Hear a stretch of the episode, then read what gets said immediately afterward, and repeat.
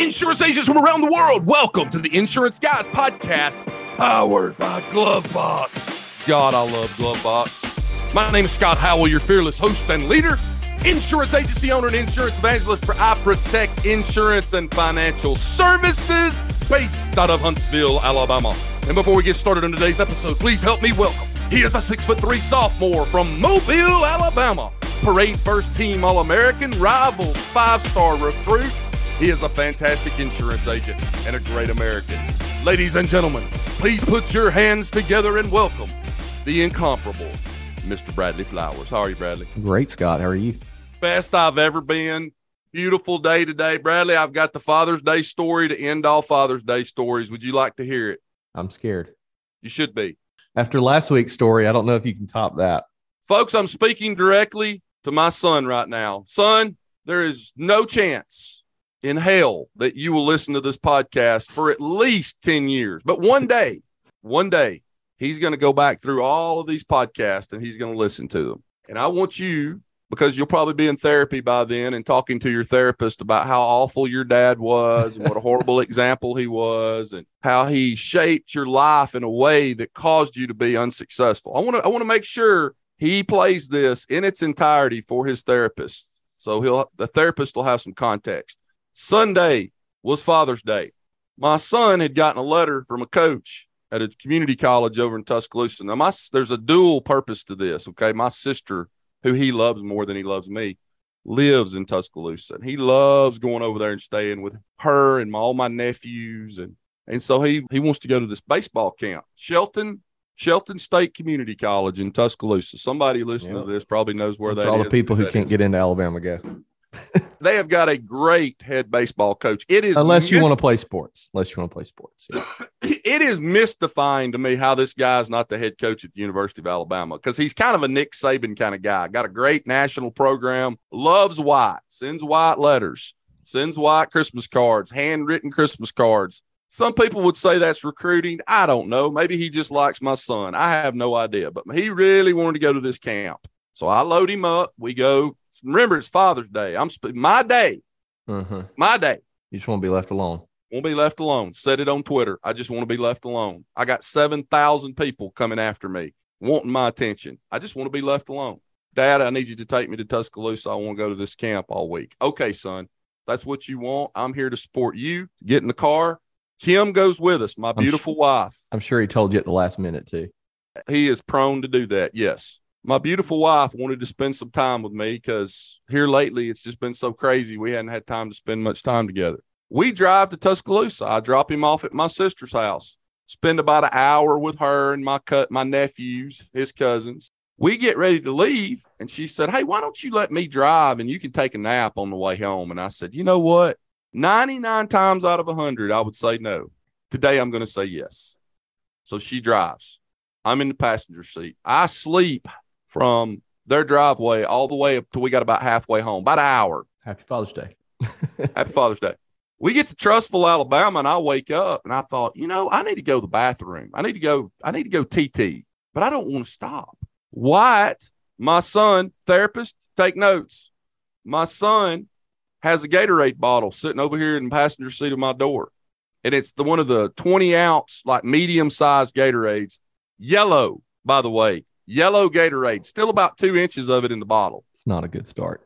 I urinate in the bottle, fill it up. Well, now it looks just like an orange Gatorade. I put it back in the in the door of my vehicle and I go back to sleep for about 20 or 30 minutes. Well, we end up getting home and I'm cleaning out the car and I completely forgot that I did that. So as I'm cleaning out the car, I take the yellow Gatorade bottle out of the side door and I put it in my refrigerator. Completely forgot what I did. About an hour goes by. I walk back in. I've been working out in the yard. As soon as we got home, I started working. Go back in the kitchen. Open now. Kim is standing by the refrigerator when I do this. I open the door to the refrigerator, pull out the Gatorade. I take a swig of it. Now, folks, for y'all that don't know what a swig is, it's not a sip, but it's not a chug. But I have a mouth full of piss Gatorade right now. Is that a true story? Call my wife when we get off this podcast. She's standing right there when I did it the first thing that ran through my head was, damn, this is a salty Gatorade. And then in an instant, as I started to swallow it, I thought, oh my God, I peed in that Gatorade bottle on the way home. At least it Spit was it. yours. Spit it in the sink, looked at my wife, and I said, Well, I just drank piss, piss, just drank pee. Threw it in the garbage, went on about my business because I didn't even want to think about it. That was my Father's Day 2022, ladies and gentlemen. Congratulations, Scott. Drank some pee on Father's Day. Good, Hopefully good- your birthday's a lot better. Therapist, y'all can focus on that for about three weeks now, okay? Let's do that. Let's do that. Bradley, everything's going fine. We have got an all star guest today that I am so excited to have on this podcast. He is a man that has accomplished a lot in his life. I tell people all the time people will show you a resume of success, and this guy has a resume of success. This is our third installment. We started with so you think you want to be an agency owner and run your own shop. Congratulations. We did that one. We did that one. Then we got a- an agent on here. I believe it was Jack. Was it Jack that we got on here? Jack, Jack Hertvick. Part two, Jack Hart. Jack's running a big shop up there in Ohio. He did a great job. Proud to have him on board. Today, we finish our third installment. And this is a man who's done a lot in his life, and he has a resume of, of success and continues to have success. And we're going to have our third installment. What do we want to call this, Bradley? I have no idea. We'll How to figure it out get to the how to get to the moon. There you go. There how you to go. get to the moon because that's what every agent at some point in their life thinks they want to get to they want to get to the moon and beyond so here it goes ladies and gentlemen i want to give him the introduction that he has always deserved he is originally from san antonio texas and he currently resides in new york new york he is a graduate of princeton university earning a degree from the school of public and international affairs I assume he could not get into Wallace State Community College in Cullman like I could. That's probably why he had to go to Princeton. I wish I don't know anybody that's ever graduated from an Ivy League school. This guy is probably the first person I've ever met. He has over 20 years of experience in the insurance broker sector as a principal of a top 25 national insurance brokerage firm, Crystal and Company, where he served as executive vice president and CFO and was responsible for the firm's general and field operations. He was also responsible for leading the firm's award winning private client business for a number of years. After leading the firm's acquisition in 2018, he left the acquiring company in 2020 to pursue his interests at the intersection of insurance and technology. Today, investing through Crystal Venture Partners. Ladies and gentlemen, it is my profound honor today to introduce to you first time guest on the IGP, Mr. Jonathan Crystal. How are you, Jonathan? Thank you, Scott. Thank you for the really nice introduction, Bradley. Thank you for having me as well. You know, you, you didn't say how I got into the insurance industry. That I assume would be like your first question off the bat. And I'd say it's a very traditional story, which is I'm a beneficiary of nepotism, right? So there's only two stories in insurance. You either find some crazy story, lucked into it, some guy met you on the street corner and said you got to get into insurance, or you, or you got an aunt, you got an uncle, you got a dad, you got a grandpa, somebody who says, "Come on, join us in the insurance brokerage industry." And uh, so I am that. Uh, I am the beneficiary of two generations ahead of me in the insurance industry. My grandfather started what was Frank Crystal and Company in 1933. My dad, Jim Crystal, joined him in 1960 when it was just my grandfather and him and a part time assistant. My dad is a generational producer. He is at approaching 85, still very much an active producer, is maybe uh, at the top of his game even at this stage. And when I joined uh, Frank Crystal in 2000, uh, it was probably about 200 people in four offices. And so uh, when I came into the business following my dad and, and my two brothers who'd already preceded me, uh, this game was well into the middle innings and was very fortunate to be there for, for the latter innings and, and, and take us pretty far along the way uh, to get to be a, a really great company. What? Got a question. Sure. Yes, sir. Did you say 1932? That's what I was about to ask. too. 33. 33. 1932. Folks, for all of you 1933. 30, my bad, 1933. That is amazing. What is it like working at an agency that is older than most of the carriers that you represent? Well, fortunately, world today is pretty different than the world that my grandfather went in was came into the business in. Yep. You know, I'm going to do like a little bit of a uh, you know, think back. My grandfather's in Wall Street in the 1930s in the heart of the Depression. There are literally hundreds of small insurance agencies in downtown New York and frankly around the United States. And think about what it was like to run an agency back then. You know, we think about how paper based this industry still is. Think about mm-hmm. when it mm-hmm. really was paper and typewriters. And that was for a very, very long time. You had to hand deliver so, your uh, quotes to the underwriter and stuff. Yeah, yeah, and you know, there's a lot of business that was done over over you know the bar and over, over lunch. You can imagine was like dealing with London. Um, so this is a very very different world.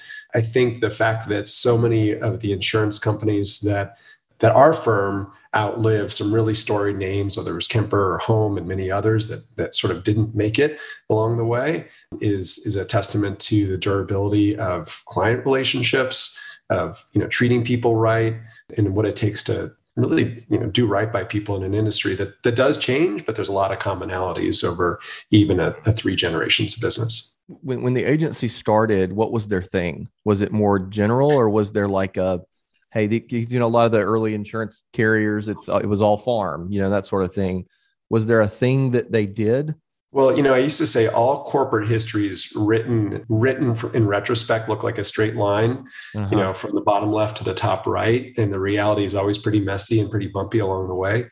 I think the best way to describe my my grandfather when he started the, the business, he needed a job, right? It's the depression. He was a former stockbroker. My great grandfather uh, said, "If you're going to be marrying my daughter, you better have a job and be doing something to take care of her."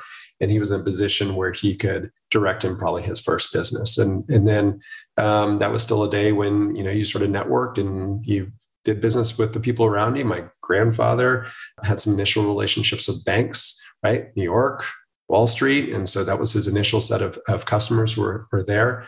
I'm not sure there was a lot of uh, focus at the beginning, right? You sort of uh, you know think of it as like when you go out fishing in a pond, you catch what you catch. It's like every uh, every agency, you start and you're like, we're going to do whatever we can do. Whoever gives us a shot. Yep. And you take, you know, you you get your appointments where you can and you write what you can. Um, my father uh, really, you know, transformed the business. He came in, as I said, in the 60s, was early, you know, his early 20s. But that was a generation, uh, it was the first period of time, as he describes it, when it was not necessarily the oldest guy in the room that was making decisions and the guys that he was hanging out with and whether it was playing poker or um, spending time with at night were kind of the first group of serious financial entrepreneurs in new york what today would be called private equity back then maybe uh, lbos you know uh, corporate raiders whatever you want to call it buyout uh, guys um, people like Carl Icahn, um, some of the, um, the, the premier you know, investors of the 60s, 70s were his friends. And as they continued to go up the ranks and, and develop their businesses, he, he grew as well. And, and uh, because he is a, a world class producer, he developed relationships all around the United States and built, um, started up, um, you know, remote offices in Houston. Uh, I think that was his first one. My mom was from Texas, so you mentioned that I grew up there, and then ultimately Florida, California, and we expanded from there. Jonathan, I have lots of questions. The mission of this podcast largest, most listened to podcast. That is, you can't deny that in the insurance industry right here.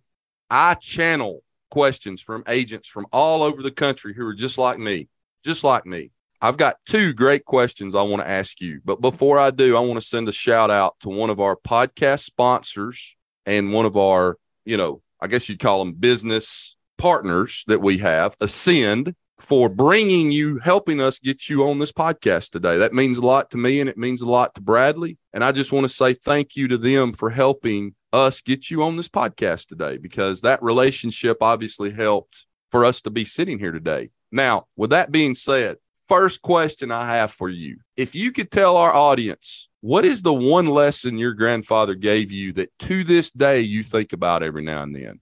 That's really helped you out in business and in life. Doesn't matter. It could be personal, it could be business. I didn't have the great fortune of getting to work alongside my grandfather. He passed right. when I was still a teenager. Oh man, I and hate so, to hate that. Dang. Yeah, no, thank you for saying that. And so you sort of, you know, you know a, a grandparent as a kid. That's certain sure. lens. You don't, sure. kind of don't know them as an adult. And it wasn't until I was in the business, maybe ten years, and I was talking to one of my colleagues who had actually worked alongside my grandfather. And that's one of the great benefits of being in a multi-generational business is I had colleagues who'd been there for 20, 30 years and had known me since I was a pipsqueak five-year-old and they had known my grandfather. And um, I remember uh, Robert was the guy who was telling me the story.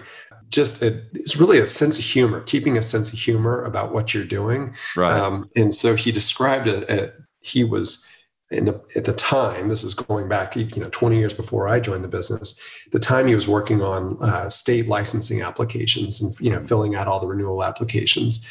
You know, and my grandfather evidently walked by him and said, "You know, what are you doing? Why are you spending all this time?" He said, "Well, you know, all these forms are so cumbersome at the time. He's probably filling them out by hand."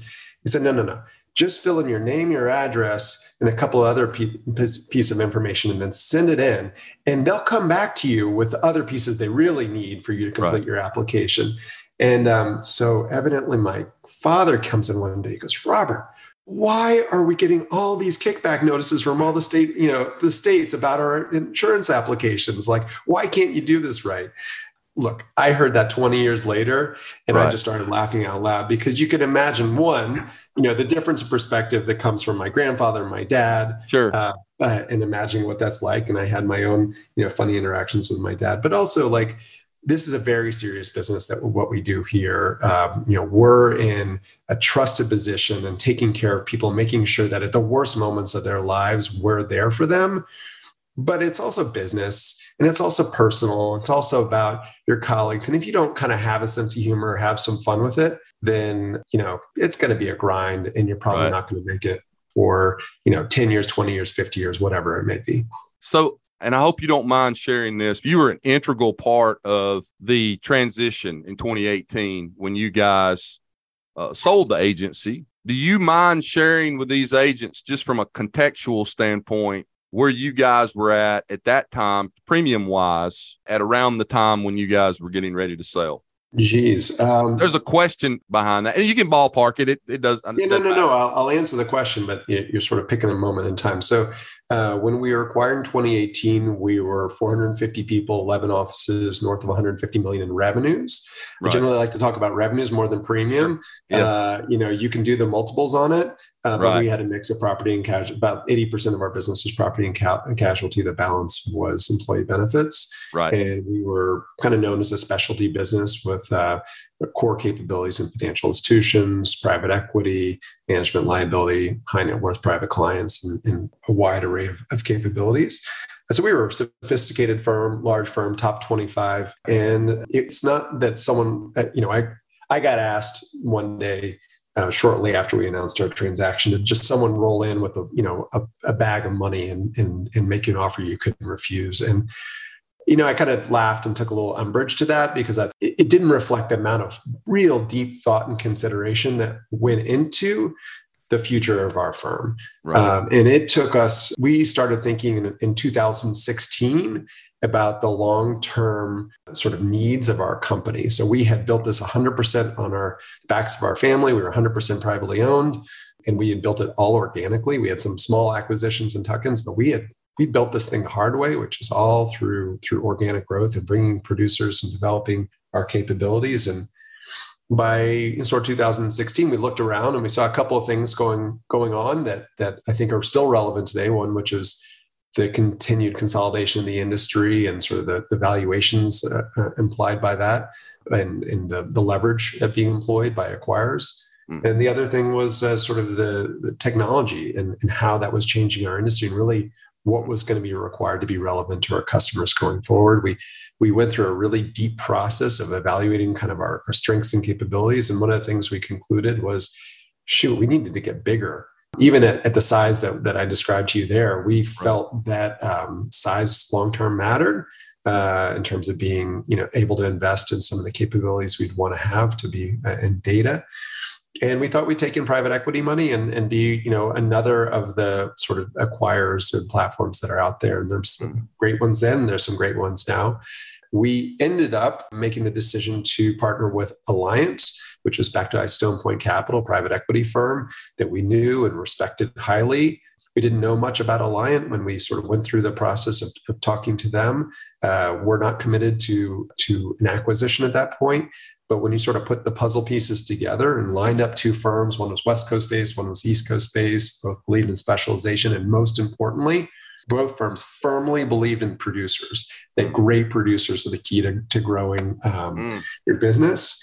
And uh, it just kind of made sense. And, and then uh, it took us a while to put the deal together and make it happen. But that's kind of, in a nutshell, a right. two year story that sounds like you know a straight line and i promise you even that wasn't right. a straight line sure. but we got from you know point a to point z and i won't tell you all the, the letters in between that we hit so i want to say how much i appreciate you sharing that context with our audience about size growth the things that you just talked about i don't want to repeat what you just said but that brings me to my next question you talk about coming in at, in the middle innings and listen nobody understands better than i do it takes a village, takes an army of great people to be able to do what your firm was able to do. And I know your dad, your brothers, a lot of great men and women worked in that firm to get it to the point to where you guys were able to get it to. I completely understand that. Uh, kudos to you guys for that.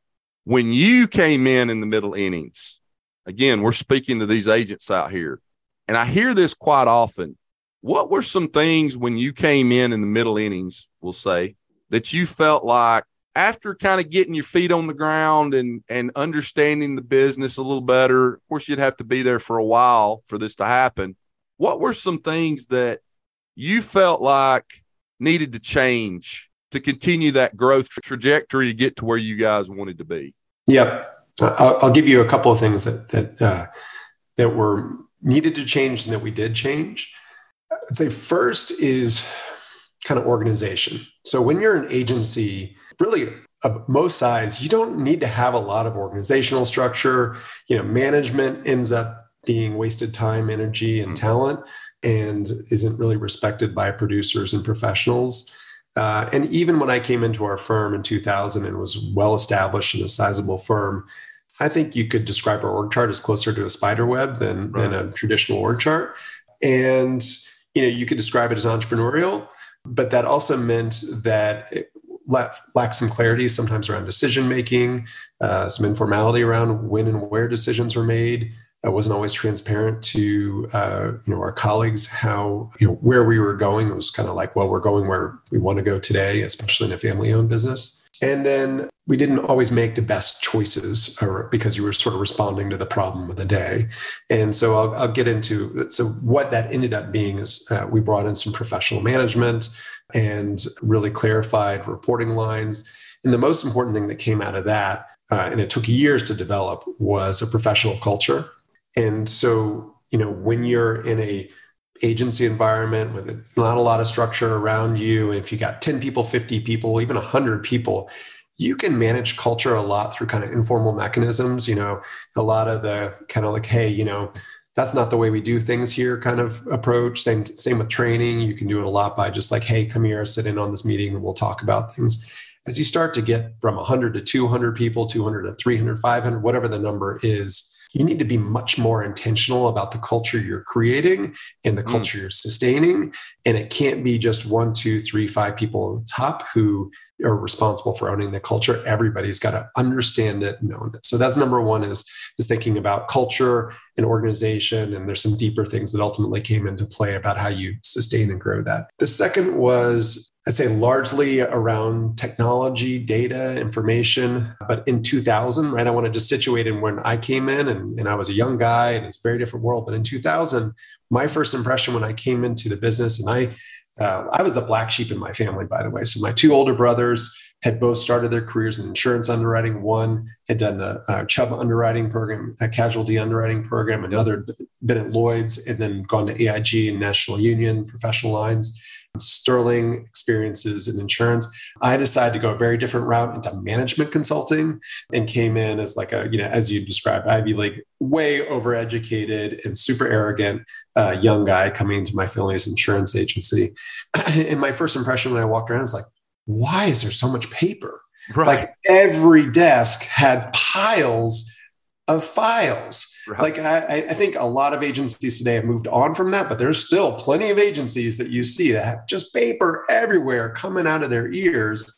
Yep. And so my first impression was like paper files, like that doesn't seem very 21st century. How big is the file room at a 150 million revenue agency? Well, it wasn't. It was 30 million at the time. So it was a oh, very, still. very different place. But same kind of deal. You know, um, it was you know file room's bigger than my office. Oh, absolutely. Well, I'll, I'll, digress on that for a second. When we so we only had three headquarters in our 85 years history of, of uh, Frank Crystal and Company: 61 Broadway, 40 Broad Street, and 32 Old Slip. We were at 61 Broadway for 50 years. I moved us to, and then we were 40 Broad Street for 25 years, and the balance at 32 Old Slip. When we moved from uh, 40 Broad Street to 32 Old Slip, my my head of, of office services at the time said, you know, we only have enough file space for like a couple of years. And we just signed a 15 year lease. I said, Robert, you're going to see in three or four years, we will have tons of empty file cabinets. And we managed to do that. So we had done a, a full document imaging process along the way. So I, I mentioned technology data, paper, uh, but really understanding data and information. So I also came in, as I said, 2000, and I'm going to paint a picture of a very different world. Uh, we had used Sagitta, that was our agency management system at the time. It actually was for a long time. And I said to shout out to uh, Frank Setner.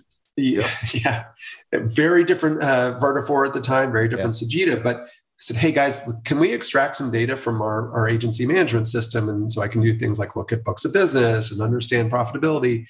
They said, well, you know, we only have canned reports or we can print to paper. Those were the oh only two ways at the time that you could get data out of Sagitta. So uh, I literally figured out how to code and write software to get information out of Sagitta into you know a database so we could sort it and scrub it and figure out our data was absolute shit. It was terrible mess and it took me two years to get our data cleaned up just in a place where we could understand how to run our business. So you asked me the question, what needed to change? Those are, you know, organization and really culture. And the second was how we used um, technology and information. Sure. Talk a little bit about. I know you, we really just touched on it, but you know, Scott and I spoke a couple weeks ago on the series about how like you know everybody thinks you know back to the straight line thing right? Everybody thinks they're going to start an agency. This this is the way we're going to do it. It's always going to be this way. And we're just going to grow and we're going to get to a million in revenue and 20 million in revenue and so on. And we're always going to do it this way.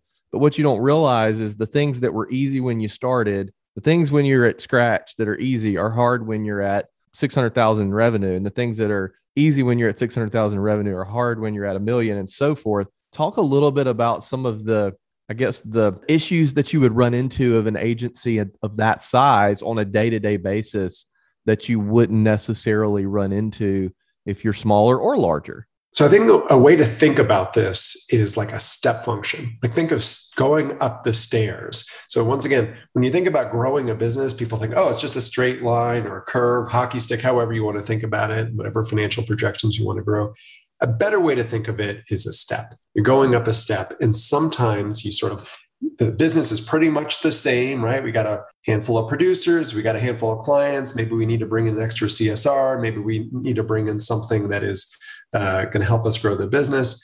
But then you got to take a step up. Oh, geez, I need some a loss control engineer, or I need a claim, dedicated claims person, or I need someone who's a specialist in, in, in marketing or sales management, whatever accounting. you might need. Accounting, so whatever the infrastructure you might need. And it kind of every incremental step of, of an agency, there's this, oh gosh, I now need to take a step back and see, make an investment or series of investments in order to make it to the, to the next stage. And so I kind of alluded to that when you make that move from being a you know kind of personality driven, close knit group of producers, uh, you know, that are just hey, it's all about taking care of clients, winning business, keeping business, taking care of people. Kind of that old fashioned style, no matter how you're operating on a day to day basis, that sort of old fashioned style of just take care of clients and, and the business will take care of you actually starts to break down into a certain size. And as I alluded to that, it's probably around 200 people, 150 to 200 people. There's some actual studies around um, that that the human mind really can't grapple with more than 150 relationships. Mm. And so once you get beyond that size, uh, if you're you might be a great manager, leader, executive, whatever you want to call it, where you know everybody's name, managed by walking around. But once you've got multiple locations, multiple geographies, multiple product lines, uh, and you've got uh, multiple sort of organizational you know, managerial levels, the way you conduct yourself as an organization is different, right? It's about policies, it's about structure, it's about information. And the thing that I think is the hardest to engineer is, is really, I alluded to culture, but really communication. How do you talk in a way that is different when not everybody needs to know about everything, but everybody does need to know about some things. Where are we going? What are we trying to accomplish? What are the key issues? And things that, that you may not think about compliance, accounting controls, E&O prevention. You know, long keeping a business around for the long term is sometimes less about the growth and success part than avoiding the fatal errors. Mm-hmm. I talk to my kids a lot about that. Like, you know, it's okay to have painful errors you know, Scott, you started out the uh, the, the story. I'm pretty sure you're going to be careful with your Gatorade bottles from now on. Exactly. I don't expect that's going to happen again. That's uh-huh. a painful but not a mortal uh, error. But the you know the mortal ones are the ones that you don't survive. So fortunately, that wasn't strychnine uh, or rat poison, and that might have been your last Father's or Day. Antifreeze. Right. Kim's trying to poison yeah. you. Right. Exactly. So we're so I think that's another thing that you start to think about more when it's not just on your back or your balance sheet when you've got maybe you've taken on loans maybe you're taking on loans in order to acquire other businesses. Uh, people are making choices with their lives and their careers to join your business to leave some other successful business to come to yours. You know all of a sudden that that responsibility it really weighs on you. And i think that the sense of your role, and I'm going to frame it in terms of being an executive or owner, your role is very much less about telling people what to do or you know kind of leading from the front than shifting a little bit more to leading from the back and making sure they have the resources the capabilities environment to be successful. And that's a hard shift to make as an individual uh, and i think that's a hard shift to make as an organization. Well what happens too when you have that kind of flat culture like that you know, not only is your day in my mind where i'm trying to get as a manager of of nine people right now is how do i put things in place whether it's people or processes or meetings or whatever to keep my day from being reactionary? Because if one person brings you three issues every single day you multiply that times however many people you have and then it's going to compound upon itself and you're just sitting there like you feel like somebody's got one of those like tennis ball or, or uh, a pitching machines shooting baseballs at you boom boom boom how can I go from that to I'm only having to catch a couple? You know what I mean? How can we be proactive, not reactive?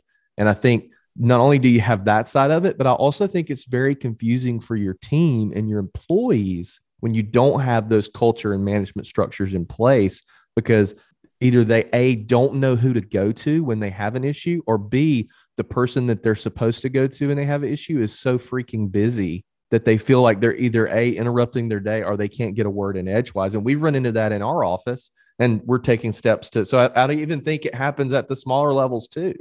Something you just said reminded me the hardest balance to keep is the balance between taking care of the business and taking care of the people. Right, right? so when it's you've got nine people you said you know all of them you know their strengths their weaknesses you know what they're doing the weekends you know what they're doing you know what's going on in their lives and i suspect you really care about them. Yeah. True. And that's a sign of a good leader. At the same time you got to keep in the back of your head i've got to make decisions for the benefit of this business. Yep. and if i don't take care of this business then we're not going to be around to help to take care of them nobody's going to have a job. Correct. And so you can imagine as that business starts to get larger you have more people you've got more responsibilities more of your time and energy is about taking care of the business than taking care of the people. It doesn't mean you care. In fact, you probably care much more, but the sort of taking care of the business becomes the critical venture you're involved in and how you spend your time and getting people to understand look i know and care about you but you know you've got a job to do and i've got my job to do right. and here's how we're going to spend our time to address what your needs are and if you can't address this for example you know on your own then we got to figure out is it an issue of us or is it an issue of you i well, let's just say I'm a, a calmer, gentler Jonathan Crystal than I was uh, early in my management days. I'm never sure. I'm not sure I was like ever a truly great manager, but uh, I, I, definitely had a little bit of an edge to me uh, when I was younger and probably didn't know quite as much what I was doing. And uh, you know, I used to say, look, you, you, know, if you had two people who were let's say they you know, had a disagreement or they couldn't kind of get along together. I said, look, here's the thing. You two can bring me your problem and I, I will solve it for you, but I promise you it'll be much, much more painful than if the two of you were to solve it together. So I'm going to ask you to, if you want to go back in the sandbox and try to solve it yourselves, because if you can't, I will answer this, but I can promise you won't necessarily be happy with the, the outcome that comes from it. And that ultimately is the role as you get larger is just, you know, making key decisions, but also trying to preserve that point, which is like not every decision rolls up to me. You all need to be responsible and accountable for performance results and making decisions that are appropriate for for where you sit in the organization. Well and what happens too so like i have an eight year old and she let's say she wants a, a glass of apple juice okay?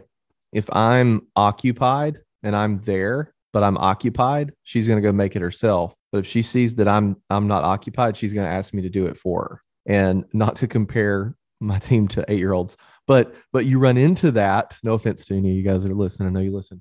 You, you run into that because such and such is here. I'm going to get their thoughts on it when i could really solve this problem myself. And we've actually gotten to a really good place in our company where people I, I, we had a meeting about two months ago and i said look and, and we added a few new people. And anytime you add new people there's this level of anxiety i pick up on where people are scared to make decisions because we're pretty open and we're not like a lot of the agencies around here where people are are demonized if they make one small non-fatal error. And I, I told them, I said, guys, you know, I want to create a culture of free decision making. I don't want you to not make a decision because you're scared of the outcome. Make the correct decision. You will know when it's something that you need to get me involved in. You will know. And and that's helped us out a lot. We've reiterated that a couple of times. But you run into that. I bet you run into that times a thousand when you have as many people as you guys have, where people are just everybody's kind of like, you know, you have each person's like, well, I'm going to get Jonathan's input on this today. That won't take too much of his time. It'll take 30 seconds, but they don't realize you have 40 other people asking you the same thing, or, or not the same thing, but asking you their their your input for their thing, you know. Well, let me give you the worst example. You, you might not be there yet, but you're probably close to it. Well, Jonathan thinks we should do this or mm. I bet Jonathan would want us to do this. All of a sudden, you become like the boogeyman, as opposed to you know a real or you know Bradley you know thinks we should do this. All of a sudden, you got kind of get thrown in the room, even though you're not That's there. The bad guy, yeah. And and decisions are made kind of like like I wouldn't have made that decision, or I wouldn't have come to that i wouldn't have handled things quite that way and so being really intentional around that and and um, you know clarifying what your your authority is. Look another thing you you know scott you asked about kind of what changes as you get larger. Here's the thing. As large organizations are inherently much more specialized. We were acquired by a large organization alliant a spectacular organization and nothing but positive say, uh, things to say about alliant um, had a tremendous experience there. But it was immediately apparent to me as someone joining that organization how many additional levels? So they were you know another 10 times the size more than 10 times the size of crystal. Immediately apparent to me how many additional levels of specialization come into play. And so you know you may be you know bradley i'm going to pick on you. You're you're an agency principal. You know you sort of a you, you've got your cook cleaner bottle washer. You probably do everything. Produce you kind of manage you keep the books everything that comes into play when when you're an owner. But you're going to hit a point Where you're like i'm not the best person to do this and there, it's actually the larger you get, you realize you're you're probably the worst person to do mm-hmm. almost everything, um, and therefore your role starts to shift. You're carrying the flag for your firm. You're out there in the community talking up the story. You're recruiting. You're helping people work through challenging issues. You're spending time with clients. The amount of time I spent with what I call save operations, right? Challenging client situations where you had to go in and say, we really screwed up And we're going to own that. And we're going to talk about how we're going to handle things differently in the future or what we need to do to re earn your trust. It's not a lot of fun to do that. I didn't really love uh, that aspect of the job, but it becomes part of the role. In my case, my, my name was on the door, but I think any agency principal, you know, has to be the chief, you know, crow eater if that's part of the role. So it, the nature of the job starts to shift from like the doing part to kind of the seeing that things get done and then kind of the execution side. And certainly at a, at, you know, these massive, massive multi-billion dollar uh, organization, it's a whole nother level than even we were at Crystal and Company. Well, it's one of those yeah. things too. So, not to be like the typical guy from Alabama, but Bear Bryant, the famous coach at University of Alabama, was interviewing head uh, assistant coaches for a position. I don't know if you heard the story, Scott. And uh, he told a reporter he needed, he, uh, let's say it was a wide receivers coach. He needed this wide receivers coach to be better at being a wide receivers coach than him. And they said, "Why is that?" And he said, "Well, if if I'm better at it than they are, why do I need them?" And I think it's important. Like all of my people are better at what they do than than I would be at doing their job. And I've I, i am not producing anymore.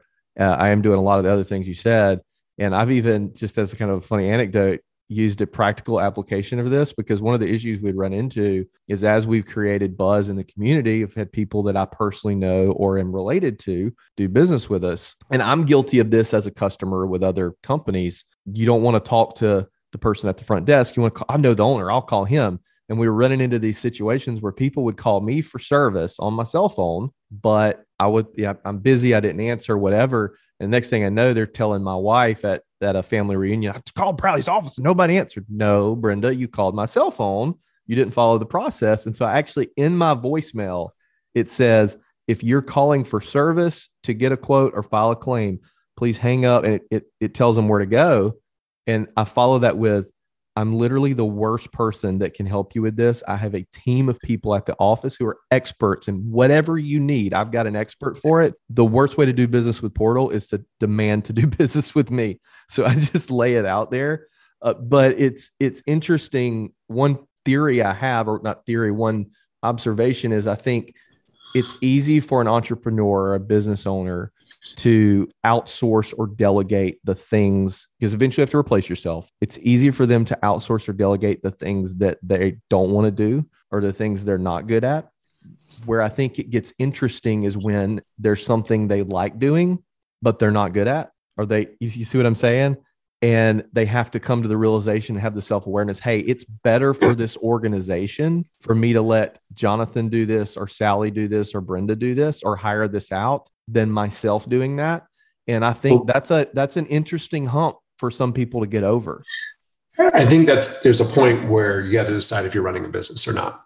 Yeah exactly exactly. And i see marketing as well there are a lot of great agencies out there that are taking care of families, taking care of a lot of employees, taking care of customers, and there, there's nothing wrong with that. But if you're creating a business and building a business, that is a very different matter. You can't scale. You can't scale. Uh, you got to make choices. Uh, sometimes those choices are hard. Uh, you may be making choices about exiting business, shutting down offices, terminating employees these are where the buck stops is, is at the top and, and the person who owns the agency. And that didn't change even in a firm our size. We, you know, socialized some of that decision making uh, considerably, but um, you could point to things and say, look, if we don't have sustainable margin, we don't have sustainable cash flow, then we're not going to be in a position to continue to invest back in the business, grow this business, and continue to create opportunities for growth for our employees, be relevant for our customers long term. And to be able to say that to people when you're making hard choices, and they say, well, how come I can't get a raise? How come, you know, I, uh, uh, you know you're not promoting me? How come you know i, I want more commission? Whatever the, the decision that for them really is critically important and to say no but i hear you and i understand why that's important to you but at the same time we are making choices around the business and if that means you're going to make a choice right to to go to another firm or um, you know we understand that and and you know you can do that if you choose to do so and those are you know I, I talked about the personal and the people like it's a tough balance, right? To say, I hear you and I believe you and I care about you, but yep, I'm here also to take care of the business. And some people are just not cut out, out to make that transition to running a business. Mm-hmm. Hey, Bradley, I want you to answer this along sure. with Jonathan. One thing I've noticed as an agency owner whose agency has grown exponentially, especially since we've been independent, when you're working on the business instead of in the business every single day. I have noticed, especially lately, and maybe some of this comes with maybe wisdom and just uh, being in it for as long as I've been in it now. It does become glaringly obvious to me when you do need to hire in one of these areas of specialization, whether it's accounting, whether it's human resources, whatever it is, there comes that point where you're like, I need to hire somebody that's an expert in this to come in and work in this area. I would say that is a good thing that eventually, you know, because when you start, like it's hard, it's earlier, hard to see that though when you're in it every day. Correct. Correct. If you're writing business and cleaning toilets and doing the QuickBooks and you know you're you're starting out, it, that's almost it's almost like you can't see the forest for the trees. But when you back up and you start working on the business every day and letting your people they're doing what they're supposed to be doing and you've hired great people and you're working more on the business it seems to me anyway and i'm i'm a big self-awareness guy i'm you know i can tell you i could talk for an hour about what i'm not good at but it's it's glaringly obvious to me when we need to make a hire and a specialization yeah i think that's a good thing for agency owners out there jonathan I, let's talk to these agents for just a minute before we get off this podcast okay before we do i had one other question for you you had a lot of roles in your previous agency life. What was your favorite of all the things you did? And I, there was a lot of different roles you had. What was your favorite? I'm surprised to say this now because remember I started out as kind of, you know, pencil neck Ivy League guy coming in the industry, but I, I actually love being a producer. And, and the specific part of it was was solving problems uh, for clients and being there for them when they, you know, were, were trying to crack a really challenging problem. They wanted to launch a new business, they wanted to grow. And I could come up with a creative solution to that and, uh, and work with you know my colleagues and who are specialists and, and bring that solution to the table and have that gratification that comes when someone says wow you did something that no one else I, I thought couldn't be done or that no one else could do for me and and i think like i really believe in the insurance industry i think that the role of the producer is critical um, you know, we can talk more about that in a different context. But you know, at the heart of it, we're deeply understanding what's going on with our customers, what's going on in their business and their life, and bringing solutions to the table to protect them.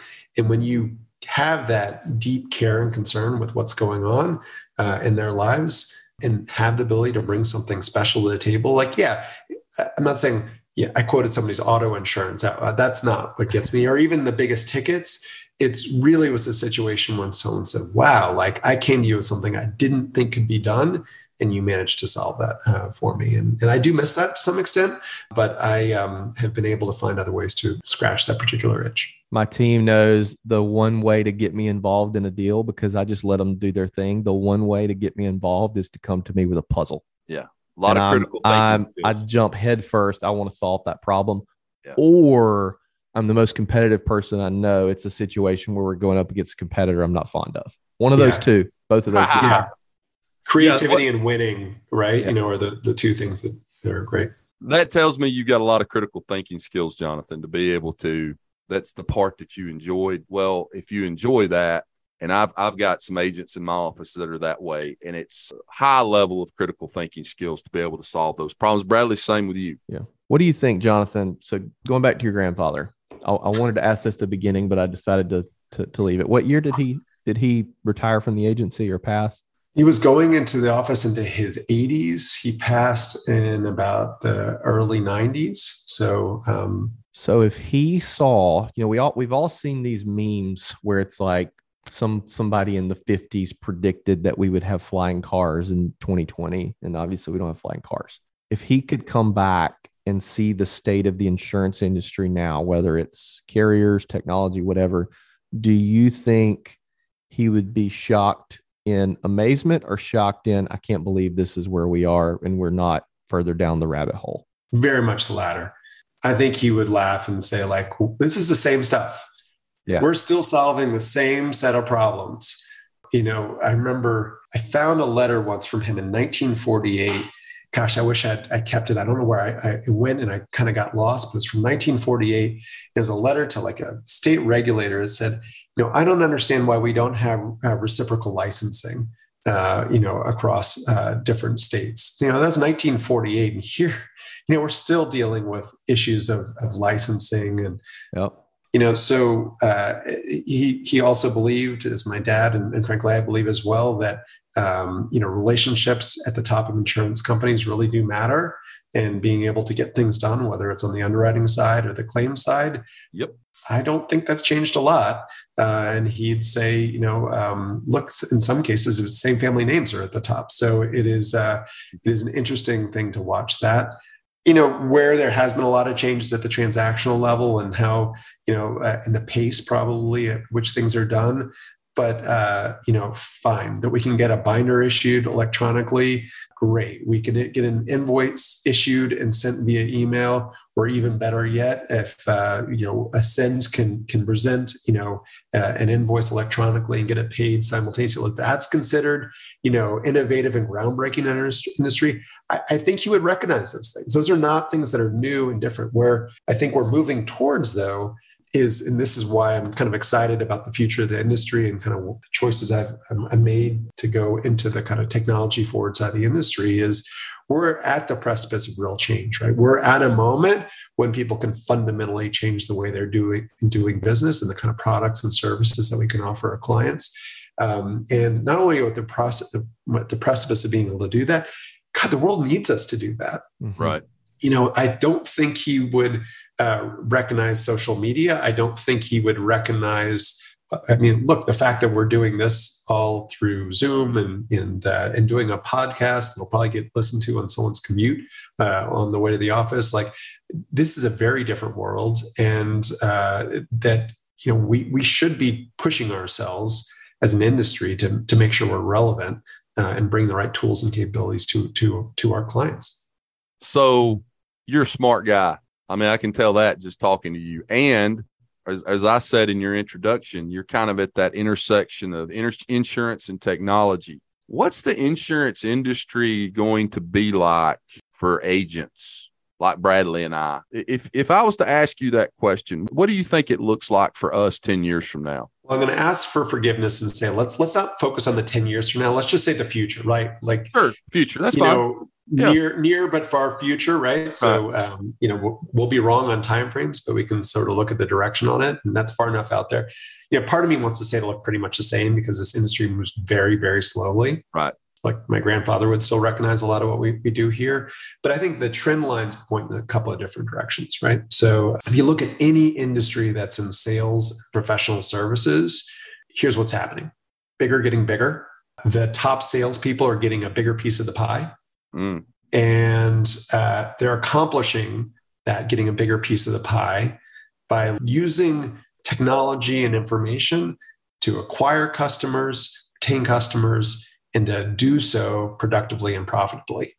And uh, so I'll, I'll, just bring that back for a second into that bigger piece of the pie side, because there's both threat and opportunity that for, for your listeners around this. You know, in most agency environments, you say to somebody, wow, you produced 100,000 new new last year. And you say, can you do 200,000 new? Well, you know, that's going to be, I don't know if I can double that. Can you do 400,000 new new next year? Can you do a million new new? Now, when I was at Crystal and I was CFO and I had a couple hundred people reporting to me, I was still producing a million new new each and every year, but by getting right leverage, technical leverage, and, and other kind of network relationship uh, leverage. But I think the best producers are going to be able to use technology to be able to get more leverage and not necessarily be 100,000 new or a million new, but they'll be like 10 million and 100 million new. Mm. Right. Because that's what happens in financial services. That's what happens in real estate is the period, the pyramid starts to get a little bit more slanted. So if you're at the top of that pyramid, that's awesome, right? Because you're going to capture more of the pie. But if uh, I think there are a lot of agencies out there that are not specialized, that are in lines of coverage that are commoditized and are going into more the transactional environment for standard personal lines, for small commercial lines. It's getting you know more of the interface with the technology and your forensic glove box like to talk about how to, to make sure to, to keep that relationship there. And uh, so uh, if when we look out, I think you're going to see this you know movement towards not only the top producers getting a bigger piece of the pie, but then financially grabbing a bigger piece of the pie as well, where the producer splits start to shift over time. So, and then and then pushing another angle, which is specialization and deep technical knowledge, start to really matter. Uh, you know, where I hope for this industry, the part that we talked about, like what I enjoyed the most, let's call it advisory, consulting, you know, the parts where we feel like we're real professionals. I, I don't think most of us came in the insurance industry to sort of pound on a keyboard um, and sort of do data entry or do processing or to do submissions or all the things that sort of occupy 80 to 90% of the activity in an agency. Maybe it's more. And so as those things hopefully get more automated and and turn into more services and capabilities. So like uh, is an example of a, a firm that uh, I'm an advisor to, where they you know help small agencies play small commercial business with a single entry platform. So they can go in and they can get multiple quotes, and that can save 30 minutes to an hour for every quote. You multiply that by the number of quotes that you're going out there, you're getting a better product, you're getting a better service to your customer, and you're saving time and energy.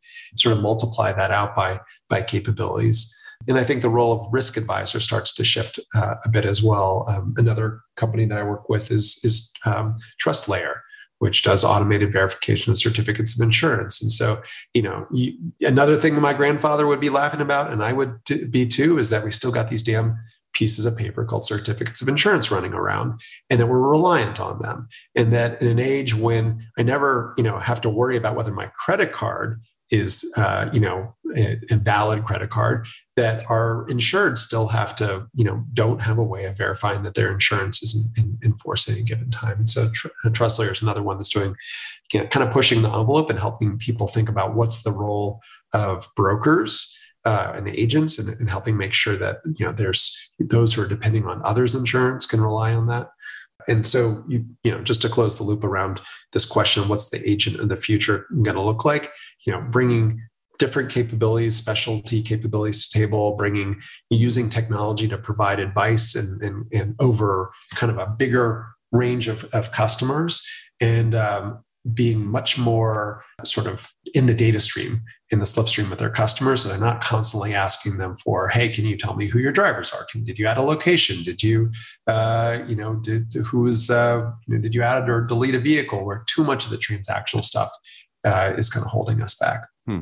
Love it taking notes i am taking notes I always take notes yeah i got one more question for you and i'll let you go it's almost lunchtime. Exactly. Every agent in America has always had this romantic notion of one day being a hundred million dollar agency. I, I don't know of anybody that hasn't at one point or another had that romantic notion in their head. Talk to these agents for just a second. Three things that you could impart on them from your experience of getting to the moon that you've been to.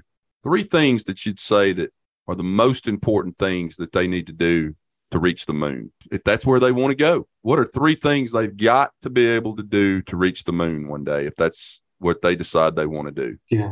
I'll start, start out with the personal. Okay. Why, why do you want to do this? Oh that's a great question. What is your motivation? I had a uh, consultant business consult carrie wallace friend of the podcast asked me that question yesterday. I said carrie i got some, i got one more thing to tell you carrie she said what's that i said i'm retiring January 1st, 2032. And then she starts asking me questions, kind of what you just said. Yeah. So I, I, think understanding what your motivation is before you go out in that journey is really important. Is it a financial motivation? I've got a number to hit. Is it a legacy motivation? Is it about, you know, let's call it an ego or pride issue? Like I want to be known as the guy who built this. Really understand what motivates you will will make sure that you actually accomplish that, right? So if you're building something for your children or your grandchildren, you're going to need to do some different things than if you're trying to hit a number. Those are very different outcomes you're looking for. So one, understand, you know, what's your motivation. Two is, uh, you know, if you're building a house, you're building a building, think about the foundation, right? Do you have the foundation that's going to get you to where you want to be? You know, if you're going to build a three story building, you need a different foundation than a 10 story building, different than a 100 story building. Uh, and sort of thinking about what that looks like.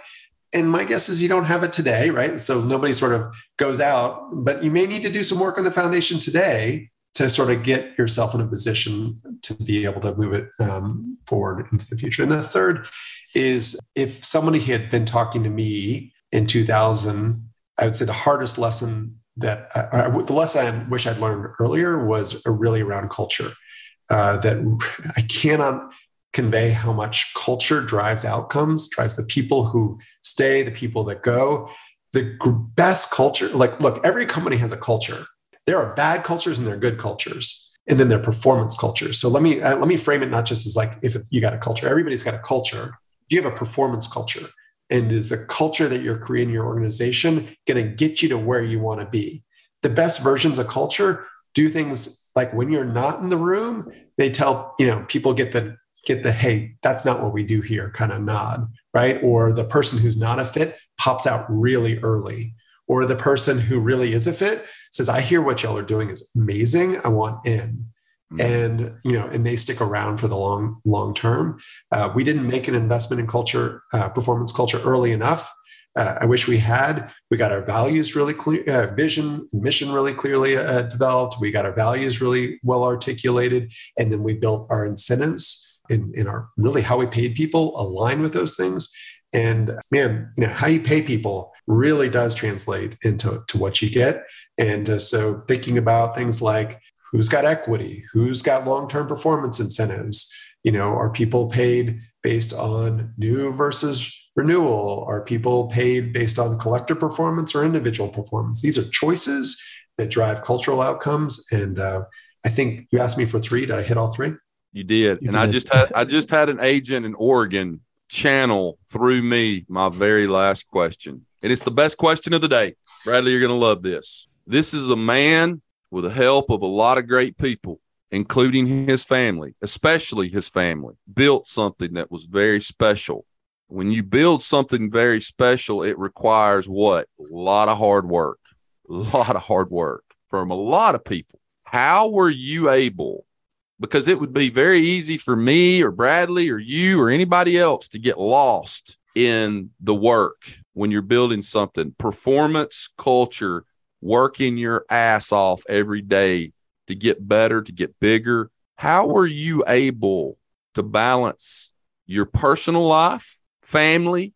Maybe you weren't married back then, but probably at some point you did, or, or, or you know, whatever how are you able to balance that? What were some of the things that you did to balance growing and, and being a part of this performance culture and over here balancing that with your family? Because that's that's that's a tough one in this industry. Or did you? Maybe you didn't. I've heard of people saying, hey, Gary Vaynerchuk kind of talks about this. You don't. that's what he says. So, so Scott alluded to this, which is time.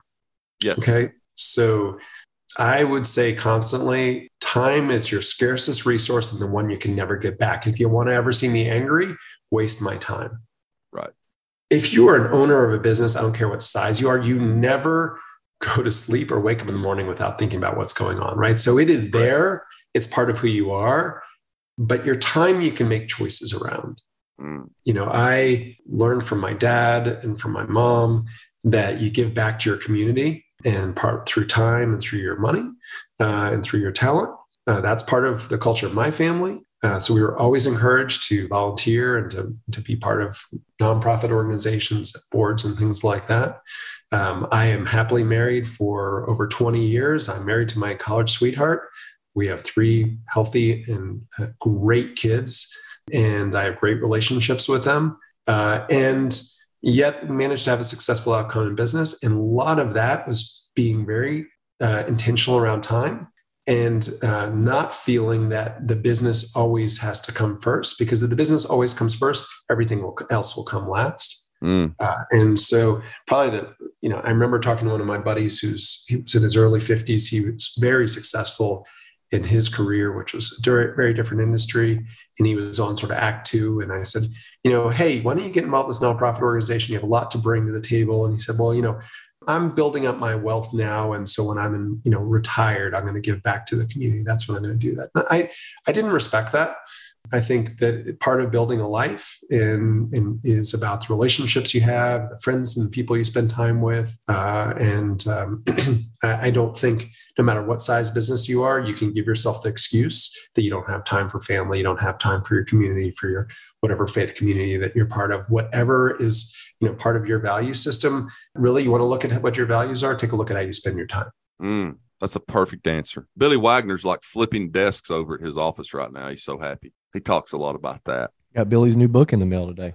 I'm about to order it today. Just got off the phone with him for about 40, uh, 30, 45 minutes yesterday. Intentional, being intentional with your time. You know, he talked yesterday when we were talking about you can't figure out your time management. First thing you need to do is sit down and every 30 minutes write down what you did can, can, I say something before you, you close out on me? Because sure, um, sure.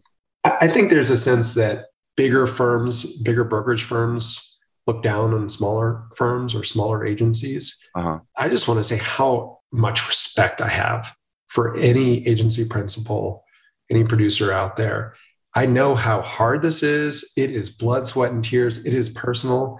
And I, I remember coming into a meeting uh, where we were working on strategizing for competing for a big piece of business. And it was currently in the hands of a smaller agency. And the team around the table were sort of laughing, like, oh, we're going to, you know, take this account. They shouldn't have this. And I kind of pounded my fist on the table and said, do you realize that we built this business on taking accounts from firms larger than us? and if we ever get to the place where we get complacent and believe that uh, we are better than everybody else, we are going to lose. And so I just have anybody who's starting an agency, anybody's building an agency, putting themselves out there every day, you know, to win business, to get business. Like, I just want to say, like, I respect what you're doing. Uh, I want you to be successful. Um, look, I, I, invested in a company called Better Agency, which is an a- agency management system, CRM for independent agents, because I believe that producers are going to be around for the long term and that hmm. great producers are going to be successful. And I'll even go so far as to say we need successful producers out there because that's where innovation comes from. That's where problem solving comes from. Frankly, those are the people that hold the insurance companies accountable for claims, for coming up with better underwriting solutions, better policies. And so uh, I not only respect, but would make a plea out there like we need more of y'all out there. We need you to be successful and keep at it. Mm. Jonathan, thank you for being here with us today. It means a lot to me. It means a lot to Bradley. And it should mean a lot to this agency crew that's listening to this right now because you have a wealth of knowledge. You've been doing it a long time. And I just want to say thank you for being a part of our podcast today. And, you know, I think you came full circle with what we started with, which was you. So you think you want to be an agency owner. And now today we're talking with a gentleman that played a major role in building something very, very special and did it for a long time. Guys, as I end every podcast, rewards come from action, not discussion. Get your ass out from behind that desk today. Go out into the big bad world, build relationships, figure out what your why is. Figure out what your why is. Jonathan is an example of what I told a young agent last week. And nobody ever told me this. And I'm gonna I'm to impart it on everybody here today. And I wish that when I was a younger man, 50 years old now, I wish somebody had said this to me. It's called the 20 20 20 rule. Now, Jonathan probably didn't understand what the 20 20 20 rule was when he was doing it. So here's the 20 20 20 rule. You spend the first 20 years of your life, all you've got to do is not get in a bunch of trouble, get somebody pregnant or kill somebody or rape somebody or get a you know, DUI or something like that that's going to prohibit you from moving forward. And to all of you out there, if you were able to get through the first 20, you need to go thank your mom and dad because they probably played a big part of that. You didn't get on drugs, you're not addicted to crystal meth. So you completed your first 20. The second 20 is getting in an industry like the insurance business that can build wealth and allow yourself to learn everything you can about that industry and become uber successful in it. That's what Jonathan did. So he's gotten through the second 20. The last 20, 20, 20, 20 rule, last 20 is take that wealth that allows you to go live the life that Bradley and I both agree that you deserve to live. It's called the 20 20 20 rule. teach your kids that. Go make money for your family, for your wife, for your husband, for your kids' college fund, for your parents that are struggling out there. Go make money for them. Figure out what your why is and go do it. Write good business for the agencies that you represent and write good business for the companies that you represent. Bradley Flowers, I love you. Thanks, man. Thanks, Jonathan. Jonathan, thank you. Thank you both. Thank you for having me. Yes, sir. Guys, you were listening to the Insurance Guys podcast, and we love each and every one of you. Thank you so much for being a part of our family, and we'll see you back here real soon. Take care. Thanks for listening to the Insurance Guys podcast. If you need to know more about me or you need to get in touch with Scott, you can always reach me at theinsuranceguyonline.com or email me at scott at iprotectinsurance.com. And if you need to get in touch with Mr. Bradley Flowers, go to portalinsurance.com or email him at bradley at portalinsurance.com. Guys, we love you. We thank you so much for listening to our show and being a part of our family. And we look forward to seeing you again next week on the next episode of the Insurance Guys podcast. Take care.